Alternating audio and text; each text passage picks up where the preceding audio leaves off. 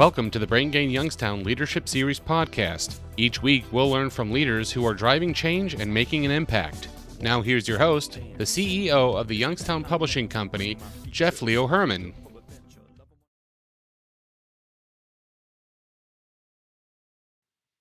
Bad things happen.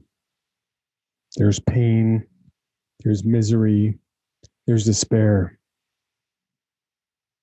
But it's what you do to get it right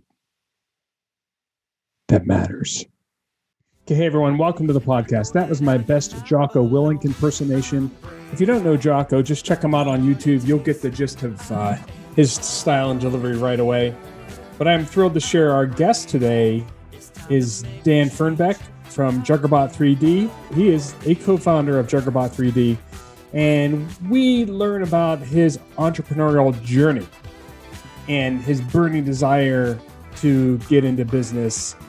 And all about additive, manu- additive manufacturing too and the big strides they're making. But we had a lot of fun with this conversation. Got into jocko got into david goggins all the motivational uh, tools and techniques and tactics that entrepreneurs use to stay motivated. We hear about how he joined the company. Uh, timing wasn't his choice but it worked out right? So it's a really good conversation and I do thank you for joining us today. So please welcome Dan Fernbeck. So here we are with Dan Fernbeck, not Daniel Fernbeck, and not Danny Fernbeck. Any one of those will work, yeah. Dan. I've been called worse across the board. Do we tell the story about your first job at uh, signing your signing up for your job application? What name you used? Yeah, yeah. So I was told by a guy that has actually been a, a pretty good mentor for me to me. Um, I was an intern at Delphi Packard, which is now Aptiv, and it was my junior year of college. And so they had a couple job openings that would have been around the same time that I would have been graduating from college. And so we're filling out job applications. We're figuring out what jobs would be a good fit for us. I was talking to this one guy. His name's Ray Blasco, and uh, he's a he's a Youngstown native, and uh, he was going through the resumes. And, and for mine particularly, I was pretty happy because everything on there, he was like, this looks good. You formatted it nicely. There was one or two things he thought that I could add or change. And the one thing he was like really adamant about was like, don't put Danny on your resume because people will think you're still like a kid. Use Dan or Daniel, and that'll be much. It will be perceived more as like a man. So right. I was like 20 at that point in time. I'm like, yeah, I want to be a man. A man, yeah, yeah, I'm a man. I'm working at Delphi. So it's right. been it's been Dan or in a lot of cases it's been Dan or Daniel, except for my my family and my friends still mostly call me Danny and my uh, mom in particular, and now my wife, when they're mad at me, call me Daniel. oh yeah, okay. so we've heard that. Yeah, yeah. so if I'm walking down the street with you and someone throws a Danny at you, what's up, Danny? They go, you go way back with them, right? Most likely, yeah. Okay. Most likely. Okay. So speaking of way back, when you were a kid, did you know when you were six that you wanted to work at Delphi? You wanted to be involved in engineering and yeah. So manufacturing what I initially wanted to be when I was younger was a construction worker. Oh. Yeah. My dad was a construction worker and he had an excavating business on the side. And I thought that was cool. He used to take me out as a kid when I was like six or seven. He had a backhoe that he would use on his job site. And so I was like probably the only six or seven year old at that point in time that was digging holes in people's backyards with a big piece of equipment like that. Uh, but I wanted to be a construction worker until like seventh or eighth grade. That was really what I wanted to do, which puzzled my parents. They were both kind of like, what do you mean you want? You could be anything. You could be an astronaut. You could do whatever you want. I'm like, no, I want to be a construction worker. And uh, a big part of that was, you know, I like building things. It's fun to. It's it's really fulfilling to be, you know, to put some time in to uh, seeing things really come together, like tangibly. Right. Right. Uh, there's a sense of fulfillment in that. But I also, you know, I think I, I saw from my dad taking pride in his work and, and my mom taking pride in what she did is a, as a big motivator for what I would want to do.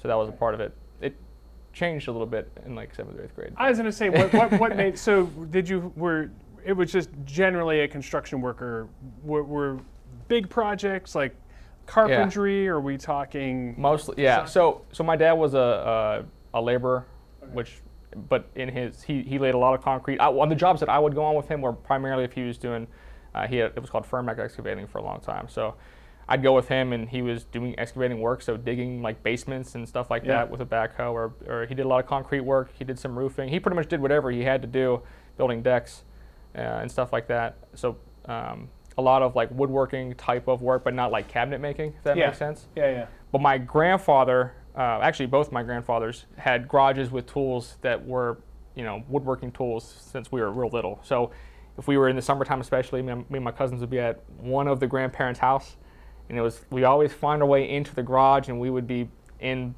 you know, uh, hand tools and fasteners and stuff like that, and there'd be planks of wood nailed to every piece of the garage you could possibly find. So Yeah. it wasn't always uh, what you know. We usually got yelled at for it, but it was a lot of fun. So there, th- there you go. There's direct exposure to building, to hands-on type of work. What happened, say, in that middle school environment? Did just did someone can talk, talk you out of the trades and say go to college instead, or Uh, kinda. I actually wanted to. At that point in time, I really started wanting to. I knew like I wanted to have my own business. That I wanted to start my own business. okay, More so than than get an engineering. I, I I knew I wanted to get an engineering like more in my junior year of college. I knew I wanted to still build things, but I was more focused on like wanting to have my own business. Wanting to start something right? um, the the whole transition into engineering really occurred more because I, I I still like building things and I enjoyed math. Just to be that was that was the, the thing. Hey, you Okay, can first person on a it. podcast that's enjoyed math. Oh yeah, okay, right on. Yeah. That was pretty much the gist of it. When I was in middle school, though, uh, I had a chance to actually do some entrepreneurial things, which just kind of reinforced my my favoritism towards that. Yeah, So like started off as like I would fold. I, we lived in Cornersburg, which I'm not for- sure if you're familiar with Cornersburg, Oh, yeah. right down from Lanterman's Mill, and uh, there was a Pizza Joe's that opened up, and like when they first opened up, they didn't have that many people there. Uh, obviously, Pizza Joe's was still a good name at that point in time, but but me and a friend we would ride our bikes down there, and we would vol- like we would offer to either clean floors or fold bo- pizza boxes, in return for food absolutely. and and uh, that was that was one of the first things. I always was the kid that you know I had a paper route when I was when I was younger. Me and my sister had paper routes when we were younger. It was always when it snowed. It was always exciting because you'd get up and go out and try to make a couple bucks by shoveling driveways, Right. lemonade stands and stuff like that. It was it was fun. okay, so entrepreneurship in the blood. Yeah. So then, taking the path, got you know, going through school, good at math, got in, went to college, engineering. How did you end up at, at Delphi? Right. So you had a your first job out of school was like a big, you know, big company job. So I had an internship there first, and that's how it kind of spiraled into that. I had an internship in their validation and testing area, which is like a part of the design group. Uh, and since it, we were, it was kind of right time, right place. You know, that opportunity showed up, applied as a, a sophomore going to be a junior. Excuse me, a junior going to be a senior. So the summer after my junior year, and they had just started to rehire. Like, so they were growing. You know, we caught it at the right time. The wave Yeah. was in our favor, and and one thing led to another. Just try to do the best you can. Try to try to um, make a good impression where you could. And as opportunities came up, applied, and you know, my my name was one that got pulled for the job. So. Was there was there an adult in your life or some some person you looked up to or aspired to be that kind of got you on that path? Yeah, I mean, my parents have always been very much um people I could always go back to and speak to and get direction from, and and uh, you know, I'm very fortunate for that and grateful for that. I think that uh, in that specific instance, again, Ray Blasco was a was a big help. Yeah. Um, I didn't even work with Ray or for Ray in that point in time. He was just one of the guys that was there for about 30 years and just looking out for younger guys around the area that, you know, his way of giving back. Yeah, right? yeah, right. Seeing who had opportunity, who showed some kind of potential, and, and trying to uh, offer guidance in that way. Um, so so Ray was a big help with it. Um, yeah, I mean that's that's at that point in time, for, for specifically for Delphi. So then, what, what led to Juggerbot 3D? So here, you know, give us that background. A couple years, were you frustrated by kind of big big company, or was this just the burning desire to get Yeah. you know into your own business? So I was more so the burning desire to start something cool. yeah. Um, so Juggerbot 3D manufactures industrial grade 3D printers right here in Youngstown, Ohio. And uh, Zach DiVincenzo and I, we met at college. We both have very similar backgrounds in regards to entrepreneurship and, you know, a, a desire to do something cool, make build a team that does cool stuff, Right. right? Um, he comes from a family that, like my family, has a very blue collar background, people that made stuff for a living. So I think that's really how we both ended up in the engineering space. And then 3D printing was was an, another opportunity that just came up, kind of right time, right place. So 2012, we're both sophomores, and America Makes is announced to be located in Youngstown, Ohio. Right. So that was a, a um, you know a, a big incentive for us to to look more into the technology and to better understand what that meant for the future of manufacturing, what opportunities that really you know would bring up for guys like Zach and I. We also had a, a professor at that point in time, Darrell Wallace, Dr. Dr. Wallace, who was a huge advocate for manufacturing technologies and specifically additive manufacturing. So we, we got kind of firsthand a look at what the impact of 3D printing could be for the future of not just how we design and make products, but even how that could transform how businesses um, you know operate in the future. Right. And uh, the, the last semester of my um, of my college career, me and Zach and then a- another friend of us of ours were like, hey, we all think this is something we want to do. We all want to try to figure out how we can, you know, start our own business in addition to getting full-time jobs. And, and 3D printing seems like it's really going to be the anchor for that. So at first it was a matter of how could we use 3D printing to make cool stuff. And Yeah. We figured out pretty quickly that the the problem that needed to be solved was not necessarily um, what could 3D printing make, but what what kind of 3D printers would need to be offered to fill a gap in the market. Right, because at that time, right, we're talking the teens, right, the tw- 2012 to 13, 14, 15. Yep. 3D printing was more like maker oriented, right, tinkering, Yes. kind of uh, hobbyist almost. Yeah, absolutely. But but you guys are doing this at scale, right? And it's about prototyping to scale. So is that how did Juggerbot get into the picture? Like how how how it looks today? How did you get there? You're building like massive installations. Yeah, um, six years of a lot of work. Yeah. but uh, the the vision for it, I think, is really uh, a mixture of our work experiences and and our, our teachings at that point in time. You know, we we were fortunate to kind of get on the ground level of, of, of the 3D printing um, efforts in Youngstown. Right, again, right time, right place, and just being open to the opportunity. But Zach, myself, and then Jim, who's our third partner, we all were involved in 3D printing to some extent when YSU was just getting a part of it. So when the first printers were purchased and installed, we were the, the first like nerds to be like, yeah, let's figure it out. Let's start tinkering with them. And so we had our fun and, and learned how to learn more about the technology just kind of like on the job, right?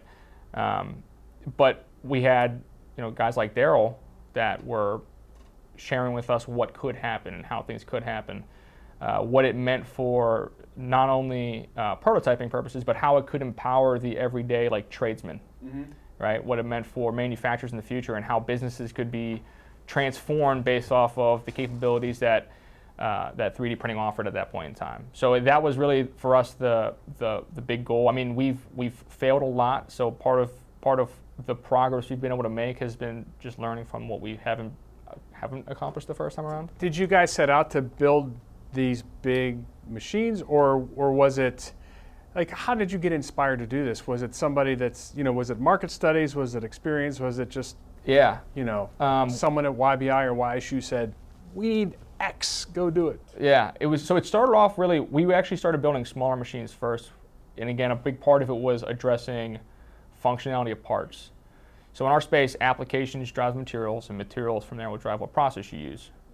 The the initial scope for what we Okay, well, let me slow that down a second. Applications drive materials, materials drive process. So, meaning the end use determines what materials, meaning the actual the input, right? The Yeah. filament, Yep. right? Pellets. There you go. Pellets. Yeah. Okay, so just trying to get this into Metals, terms. plastics. Yeah, Right. So it's it's literally the when you say material, it's a very specific term in 3D manufacturing. Correct. Correct. Okay. So yeah. and there is a wide range of materials yes. available to work with. Correct. The application will drive the specific uh, type of material being a thermoplastic, a thermoset, a metal, a ceramic.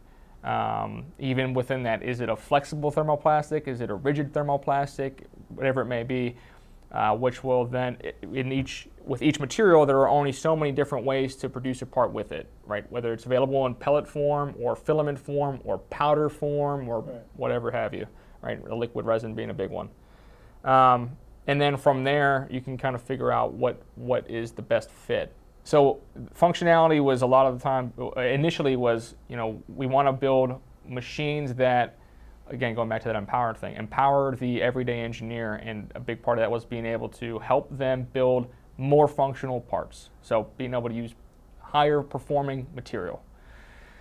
But our first machine was small. It was just something that could fit on this table. Wow. Yep. And uh, we always had in our roadmap that we wanted to build bigger machines, and we we conceived different ways that you could do that, like pellet extrusion, different technologies that could come into factor. We've got way more of those that have been put into the waste bin than have actually been stuck on a whiteboard. Like we're going to keep trying to do this, uh, it, but just trying to stay on top of the the changes and challenges in the market, and and learning from from the the different partners that we've been able to put into place is really how we continue to build out and, and really uh, continue to form the scope of the product that we offer.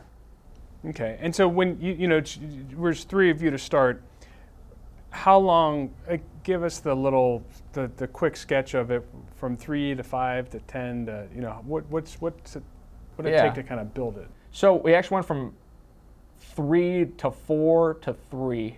Okay. Yeah. So we went from three to four. We added an intern that um, he's still with us today. He's a really solid guy, Brian Zellers. He's our electrical engineer. Um, and then shortly after, that's when Jim just was like, "Hey, I'm seeing something different. I want to do something different." And it was a, it was a. He he decided to exit the company, and from what I've read and researched, the most platonic way you possibly can. Like it was really like a a, a friendly like pardoning. Like, hey, this just isn't fitting your interest anymore. You, you have all, he's doing great now. He's in Cleveland. He's got a good job. He's he's from what I understand, he's working out a lot, so he's doing just fine. Um, but we that that renewed three. So me, Zach, and Brian was probably about 12 months in, in the works before we started adding more people. Um, so it was f- to note it. Brian was an intern, and then me and Zach were still doing it in our night and weekend gigs. So nobody full time. Wow. Yeah, nobody full time. This is probably like 2016, moving into 2017. And then in 2017, after we had launched our, we were in beta testing with our first small product, right? Um, we won an award with the state of Ohio. We submitted a proposal to use 3D scanning, 3D modeling, and 3D printing to produce prosthetic and orthotic devices. And we awarded that, which enabled us to move Zach in full time to finish the completion of the design for that initial product. We were able to get more hours for Brian, and uh, we actually took over. We, we won two more projects, one of which was a large format machine. Huh. Yeah, so it had a build volume of four feet by four feet by four feet for a foundry that's just about 30 minutes south of here. That was really our first step into the larger format space. Wow. So it sounds like so this was bootstrapping in the purest sense. Yeah, So this for the most part. Yeah, for the most part, definitely. And so the, it was a process of just going through, looking for opportunities, discovering projects. Right? To is it were you submitting for grants or building? Um, Uh, kind of both both ways. So so uh, again, this is the 2017 point. We won a state-funded, uh, which it's an AMP award. I believe believe would be considered a grant. It's a competitive grant. You know, you have to you have to qualify in a lot of different ways. But as a small manufacturer for us, we were able to uh, make that work with the right partners in place. So we were we were partnered with a materials company out of Toledo. There's a they call it a central fabricator in Boardman that makes prosthetic and orthotic devices that we partner with, and then Mercy Health was was a big partner in that. Um, the other two awards were both machine sales to local manufacturers, companies that were like, I, I see the opportunity for it. The one guy saying, I, I just want to be able to print big parts yeah. that was you know um, just kind of them us selling the dream, selling our selling our team, our capabilities, and them buying into it. So when did you start full time then? I went full time in um, May of 2019. Yeah, So not too long ago. not too long ago. Wow. Yeah. Okay. And then the um, do you see so? I mean, the entrepreneurial experience. What what was it like when you just like what was that decision that you made or that feeling when you said, "I'm going full time, Yeah, all in"? I kind of got it made for me a little bit, to Okay, be honest with that's you. good. Yeah, well, it, it, it, it absolutely worked out for me. So there, at that point in time, they were downsizing at Aptiv. And we were actually looking to hire people at Juggerbot, but we needed engineer, like we needed people to do design work. And my job is primarily on the sales and marketing side. I'm on the more on the commercial side. So we had a lot of uh, irons in the fire, but they all required much more emphasis on product development than anything else. So we had two job openings, both for mechanical engineers, and uh, the one day I got the, basically there was right before um, lunch. So I used to let me backtrack a little bit. I'm okay saying this now because I don't work there anymore. Yeah. I would my daily schedule for three or three or four days of the week. I'd wake up at like 5:30 and I'd start working on Juggerbot stuff until about like 7:30, and then I'd go to Aptiv, and I'd be at Aptiv until, you know, 5:30 at night. But I'd be working until like noon, and then I'd go to the Starbucks down the street, open up my computer, answer emails, and do it all right until like one, and then I'd go back. So I'm getting ready to go to Starbucks. It's like 12 o'clock, and my supervisor is like, "Hey Dan, you got a minute?" I'm like, "Yeah, I'm. What's up?" He's like, "Can you meet me in the in the conference room?" Uh-oh. I was like, "Do I need my computer or anything?" He's like, mm, "Nah, probably not." I'm like, "Okay, that's bad. That's that's not a good thing." So I walked in there. There's already a, a computer set up, but there's nobody there. And uh, he walks in. He's a great guy. His name's Greg. I'm like, "Hey, Greg, I think somebody's already in here." He's like, "Oh yeah, I know. I'll be right back." And he walked out. I'm like, "All right, that's one of two things is happening. I'm either." You know, I at this there was another job that was open that they were um, that I had some interest in that they had talked to me about. I'm like, they're either going to talk to me about this job, like the application, or I'm getting let go. Like Yeah. one of the two things is happening. Sure enough, walks in and they were they were real nice about it. It wasn't like a personal thing. They're just like, we're downsizing. It's happening across the board. There had been for days before that people getting let go, and uh, they're like, so you know, your name's one on the list. I'm like, okay, well, hey, thanks for the opportunity. It's been real. It's, it was there. It was there for five years almost. Wow. So yeah, four or five years, and uh, it was a great experience. But at that point in time, like because of things were going on here at Juggerbot, we were in the position we were in.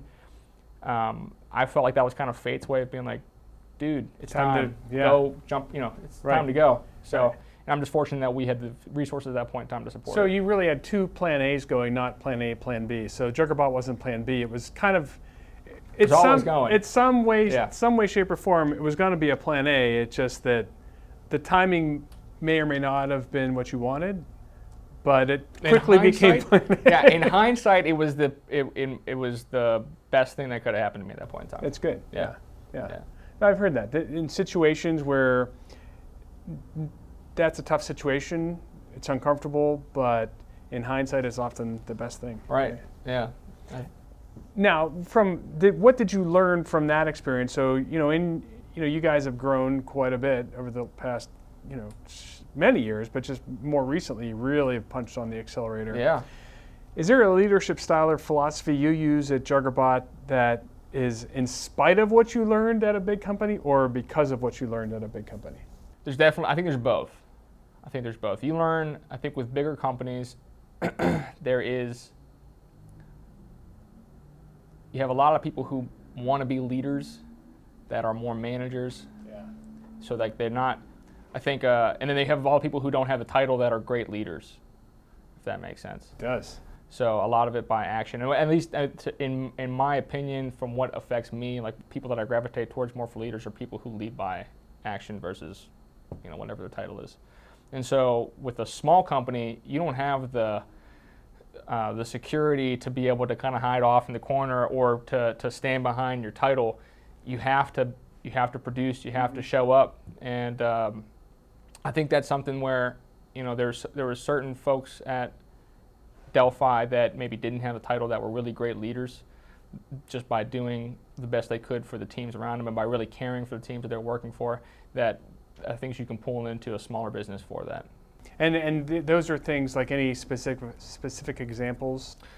I think the uh, the no job is too small mentality Ah. is a good one. Yeah. Yeah, you know that's um, so, at the end of the day, I think we it's important to focus on meeting the objective and caring less about how it gets there. Right. which is which is hard sometimes when you're when you are only one part of a longer chain that has to get a, a bigger team that has to get s- accomplish a specific goal but when there's a smaller group and you have a little bit more understanding and appreciation for what everybody has to do to get the job done you do the best you can together Right. Right. Is there um, what what tactic? What was the way in which that was conveyed? No job is too small. Was was it literally just people saying, "Look, this is a chain, and if this link is not connected, this isn't going to happen"? It, Yeah, Yeah, I think that's a big part of it. We had um, there was a couple project. One big project that I worked on was um, a we were it was a cost improvement um, project that we were we were pitching for a couple million dollars to put a new extrusion line in a facility in Warren, Ohio that had really not gotten that much love in what seemed to be a long time. So it was kind of a, it was a it's kind of a big deal. We were, we were all excited about it. It was going to be a great thing for the company. It was going to be a great thing for the plant in Warren. Uh, it would have been a big win all around.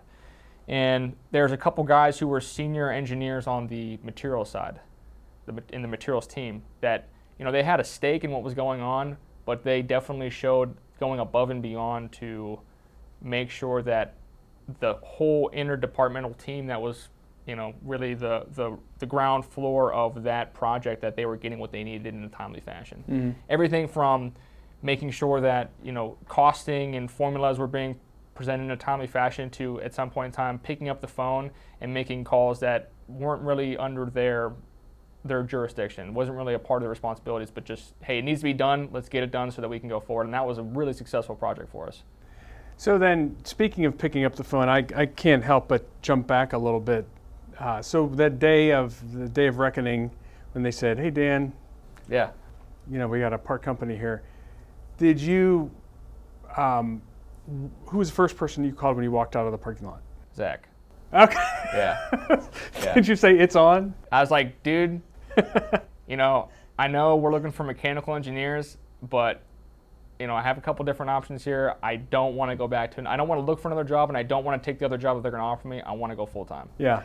It's like I think we can make this work, but obviously this is this is a team effort. Right. And he was like, he, I think the first response was, "Damn," and then after that he's like, "All right, well, hey, you know, let's figure let's let's let's figure it out. Are you coming to the office right now?" It was like it was like probably two in the afternoon. I'm like, I'm gonna go home and tell Gab first. Gabby, Yeah. my wife. I'm like, I'm gonna go talk to her. That's good. But This is not a test. yeah, Right. yeah, yeah. So we won't let her listen to this yeah, part. But yeah. I, No, I mean, she knows. Yeah, Yeah, yeah, yeah. But I was like, this is, um, you know, I was like, I'm gonna talk to her first. I'm gonna get things settled out, and then uh, I can come in tonight, or you know, at the very least, I'll be there first thing in the morning, so we'll have a chance to talk about it then.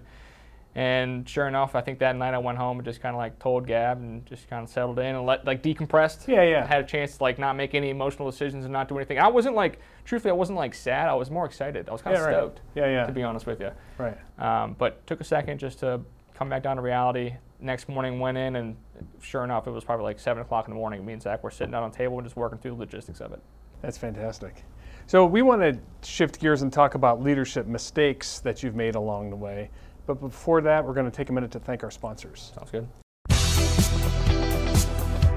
The Brain Gain is a collaborative effort, and we'd like to thank the headlining members of the coalition, including Sweeney Chevrolet Buick GMC, the Moransky Companies, and the Mahoning Valley Manufacturers Coalition. Also included are Farmers Bank Group, Youngstown State University, Eastern Gateway Community College, the DeBartolo Corporation, Cortland Bank, MS Consultants, and 898 Marketing. All right, Dan, what mistakes have you made in building Juggerbot? So one, one is there's one that's that um, there's a couple that are probably worth noting.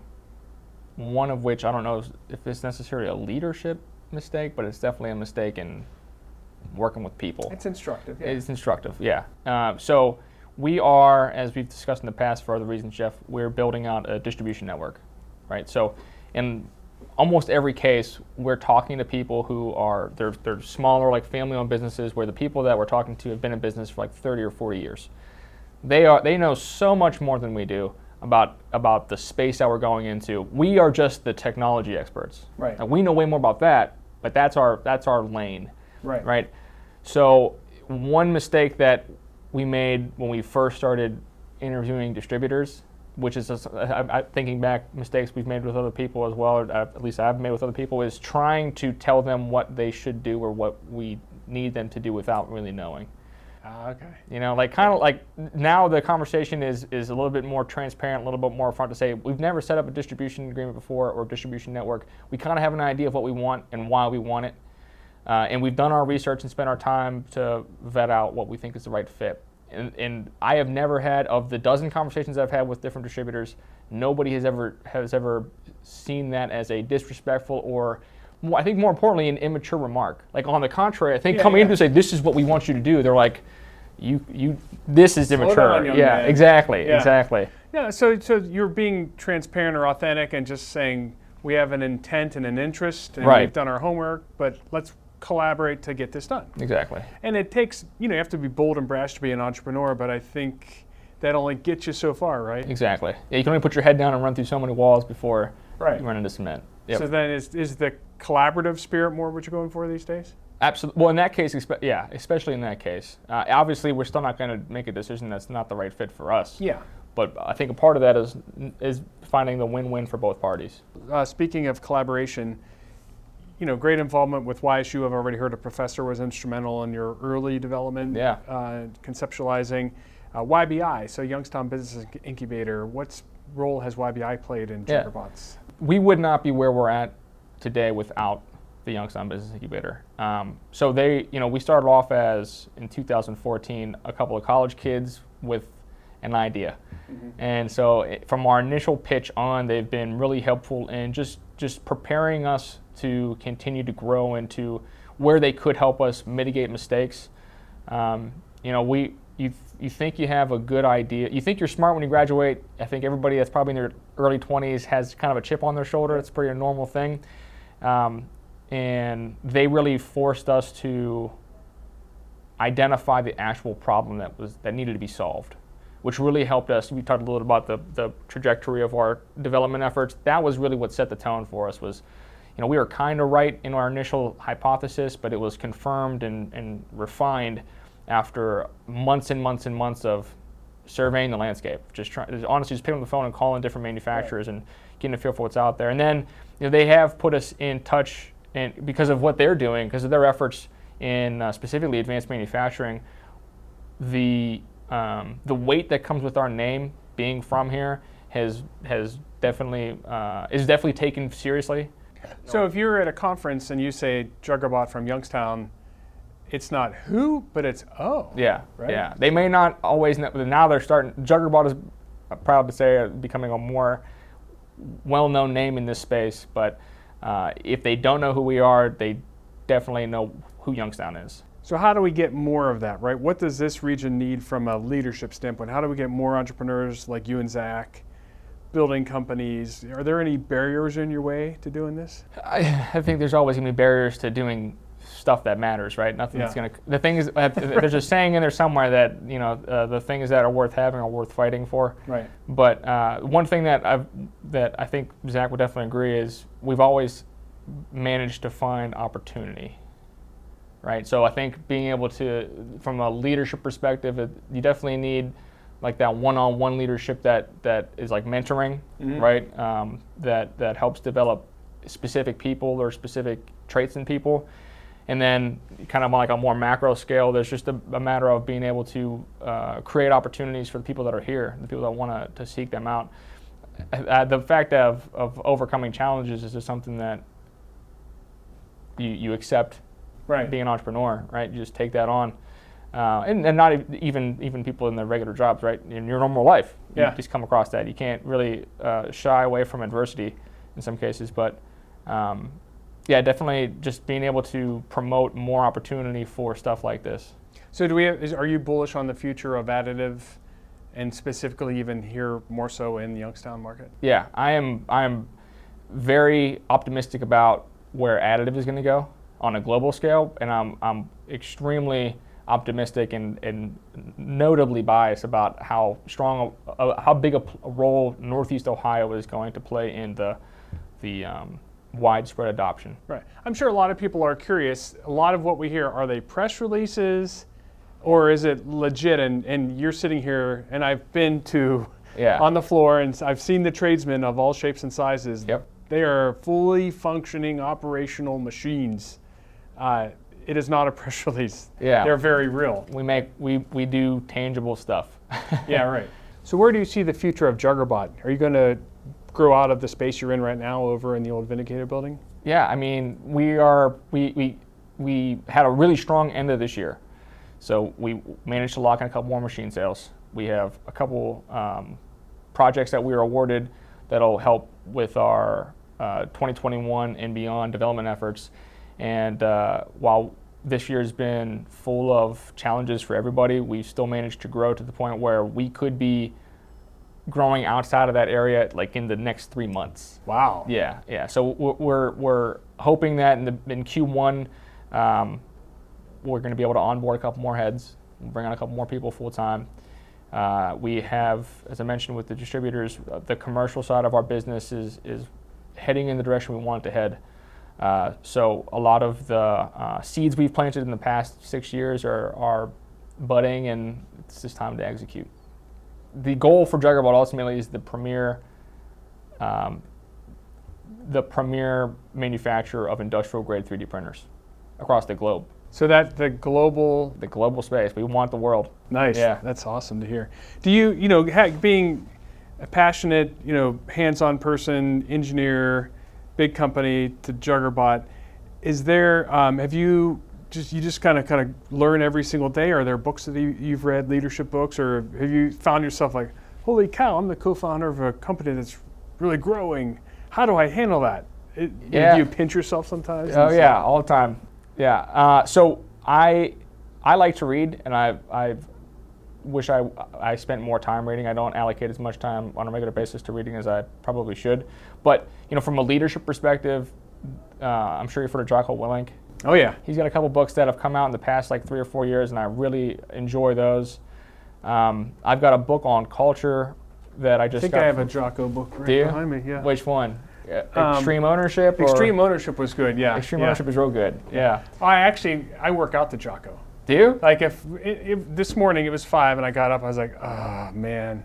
I just didn't feel like it, so I put him and David Goggins on. There you go. And I got my ass up. Yep. Oh, Goggins, the Can't Hurt Me yeah, book. Yeah, you yeah. read that one? Yeah, yeah. Okay, yeah. so that's another good one there. But yeah, yeah those that's sometimes on like a, especially if it's on a weekend, I'm like I'm gonna wake up early and my alarm goes off at whatever time and I turn it off and I go to sleep and you wake up and do you have an Instagram? Yeah. Do you follow Jocko? Uh, on occasion, I'm not on Instagram much. He's always posting pictures of his watch. 4 a.m. Yeah, all the time, and nothing makes sweat. you yeah. nothing makes you feel more guilty than than when you turn your alarm off and wake up and that dude on a Saturday is up at 4:30 doing whatever he's doing. Oh yeah, yeah. we we could do our best, uh, Jocko and um, what's his guy's name on the podcast? Echo Charles. Echo Charles, yeah. Um, you know, Jocko leans in and he. It was a cold, dark day. yeah. Sitting here with Dan at Juggerbot. But we persevered. Um, we just need a little bit more diameter yeah. on our, I need, our biceps yeah, to, and, yeah. beef up a little bit and yeah. get a little more. All right. All right. Well, that was a fun departure. But uh, so the leadership books, you were just, you were rounding out. So you had Extreme Ownership, which agree, great book. There is a book called Zero to One that is not really a leadership. Peter Thiel. Yeah. Yeah, absolutely. It's not really a leadership book as much as it's like a startup book. Ideation, yeah. Yeah, there's there's hints of that in there, and then uh, again, there's a culture, a book about culture, two books about culture I just got from a friend of mine. His name's Joe Straczynski, um, that I'm really interested in reading. I honestly don't remember who the authors of those two books are, but uh, that I think culture and good leadership kind of go hand in hand. So there's just a culture that's been developed simply by who you guys are but do you explicitly work on that culture? Are you mindful of the culture we're building, or, or as a small company, like many small companies, it's just a function of who the people are without intention? Yeah, I think I think it's a mixture of both. It's something that Zach and I talk about a lot. Building the company culture in a way that we want the company culture to be like that we believe is healthy. That's awesome. Is something that we have um, emphasized ourselves, and we all, we also have a couple of advisors that have instilled that in us, right? Yeah. Um, we've also been fortunate because the, the team that we have is just a solid group of people. Oh yeah, and it, not just like our direct, like the the full time employees, but the the partners and the people from the incubator that that work with us, our contractors that we work with, we're, our vendors and customers alike. We just are very fortunate to be surrounded by awesome people. That's true. Your culture goes well beyond the four walls yeah. of Juggerbot, right? I mean, it literally, like you said, all the people you work with, all the partners and the vendors and the customers. Definitely. So that that's good. So many small businesses don't take the time to talk explicitly about culture. So the fact that you're doing it right now is fantastic. Yeah. That's good. Well, do you have a challenge out to our audience? Because um, I know you're busy and, and uh, we have a webinar coming up, right? So you and I are going to kind of do a webinar. It's, Yep. a- it's what's the webinar called, Dan? The uh, 3D printing materials roundup. 3D printing materials roundup. So it's going to be super cool. Yeah, it's going to be very insightful. So that being said, what challenge would you offer to our audience out there? You know, entrepreneurs, right? So there's probably someone at YSU right now who has a burning desire to start a business. If they're smart, they'll do it in additive, right? Because there's a lot of potential here. Yeah.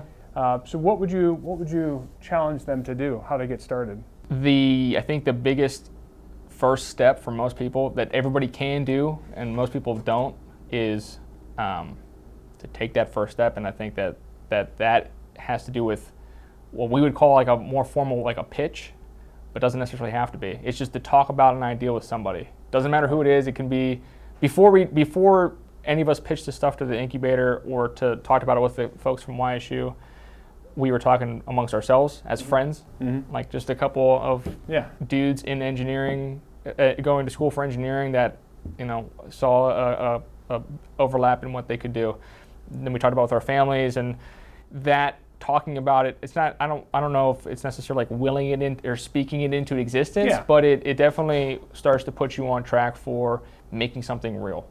Right. So, and it's hard about it. I think people, you, you, you tend to overcome a lot of the reservations you have about, um, about moving forward with a plan or a concept after you started talking about it with people. And I, I think part of it is you don't want to you don't want to come off too bullish. You don't want to come off stupid. Right. Uh, and nine times out of ten, nobody with the people that are going to think that it's it's either you're overly ambitious or it's stupid for or naive for you to say it are people that are probably too scared to do it for themselves. Right. So talking about it will you know help you refine a little bit, help you build your own confidence up, and then just be more comfortable with Right. where you're going. There's a dream phase, Yeah. and then Yeah. and then there's a design phase. Right. right? And then there's a do phase, and a lot of people dream, some design, very few do, Right.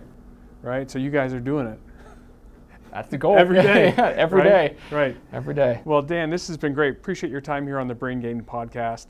You're a great, you and Zach are a great shining example of more of what we need here in this market. Those are entrepreneurs with a passion and desire to dominate globally, right? Thank you. Thank. Global goal. domination Global is what we're going domination. for. Global All right. domination. Thank you, Dan. Thank you. Before we go, I'd like to thank members of the Brain Gain Coalition, especially our great sponsors. Without them, none of this would be possible.